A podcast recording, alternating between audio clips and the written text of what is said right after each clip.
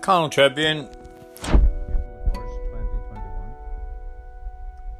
Major golf course development at Glenveagh.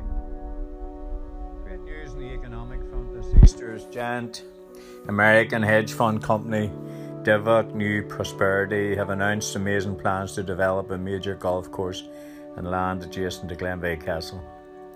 The company, who are based in Magnolia Road, Augusta, were formed by an Irish expat, John P. Delaney, who's the C E O of New Prosperity P L C. Delaney was a victim of the excesses of the Celtic Tiger period and moved to the U S to avail of the lenient bankruptcy laws. His company now are quoted in the New York Stock Exchange and Wall Street as a major player who benefited considerably from the Trump years. Today's announcement was a major welcome surprise for the Termon Kilmacrenan area. It follows on a recent development where an international vaccine drug company had invested over two point eight million dollars in seed funds to benefit the local community. Now New Prosperity have indicated that their plans for the boglands of Glenveagh will bring a spectacular investment to an area known for its scenic beauty and as a provider of winter fuel over the centuries. Craving Centre in Termon was the venue for the press conference this morning. As is the way during COVID, Mister Delaney made his announcement via Zoom amid excitement from the school kids playing football in the schoolyard across the way. Many envisage lucrative careers as caddies to rich Yanks on the new Glenveagh fairways. Sure, you won't need predictive grades or online leaving cert to read the greens for a Florida sugar daddy and his young cheerleader partner. Mister Delaney announced that he had ancestral links to the areas and post-famine times his great-great-grandmother was part of the Adair family, who actually had the first idea for a golf course by clearing the lands of small tenants and tumbling their cottages to make pathways throughout the estate. Delaney observed that it wasn't that popular with the locals, but now he was returning to make things right and embarking on this major project worth two point five billion dollars. And would bring the descendants of those evicted tenants back from Australia to work and live near this world-class development.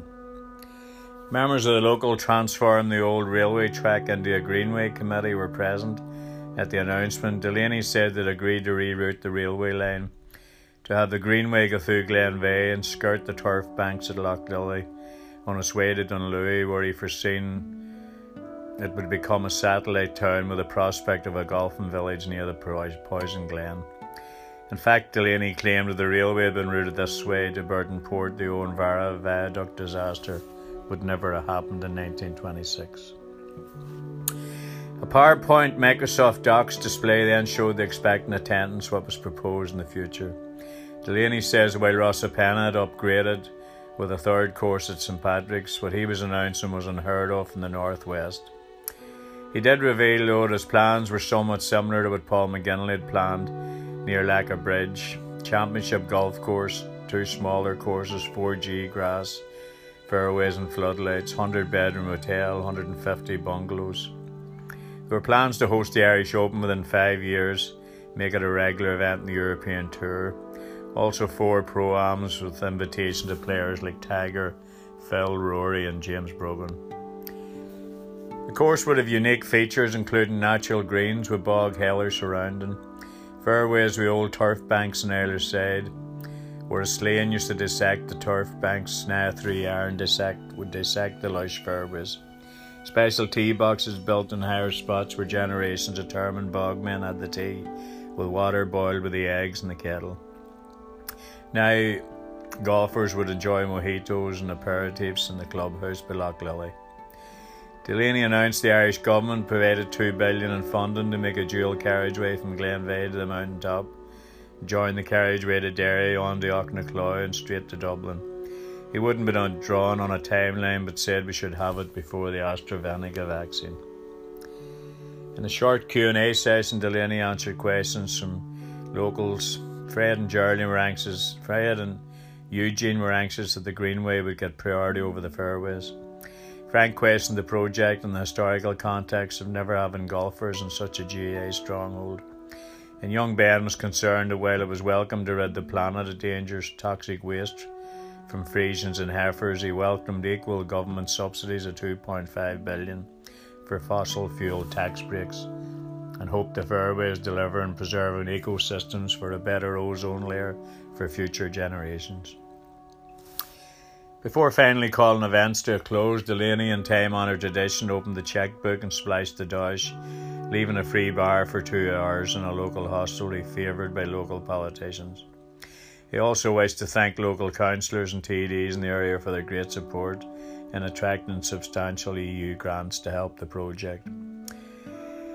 It would become a major tourist attraction and mecca for golfers from America, Asia, Europe and doing well, where prospective tourist pilgrims might pray the twenty million grant will be better spent than the subsidies given to John DeLorean to build cars with wings in Ballymurphy or the Blaney Bridge to nowhere in Fannet, although at least that would bring you to Port Salon Golf Club. So after a morning of Zoom calls and PowerPoint presentations, social distancing and masks, the assembly, assembled local dignitaries headed to the new place in town, which conveniently will benefit from the carriageway. There are the merits of building the golf course in the bog at Glenveagh, where Big Edward couldn't lay a floating foundation, were discussed. A further consultation process was set in place, as politicos are wont to do. Decided to consult the archives and the documents left by great bog, bog men over the decades. Eddie Paddy John, Mac Russell, Paddy Dimnick, Feater, McAllion, the Big Looters, Judy Kit, Johnny John, Anthony Yank, Charlie Bob, Barney Charlie and Young Charlie. Their valuable observations of being up to their knees in the hole, firing out the turf, should be crucial and more honest than that given to any tribunal over the years. So all in all, a wonderful day for the whole community in Termon Kilmag, especially considering the day that's in it.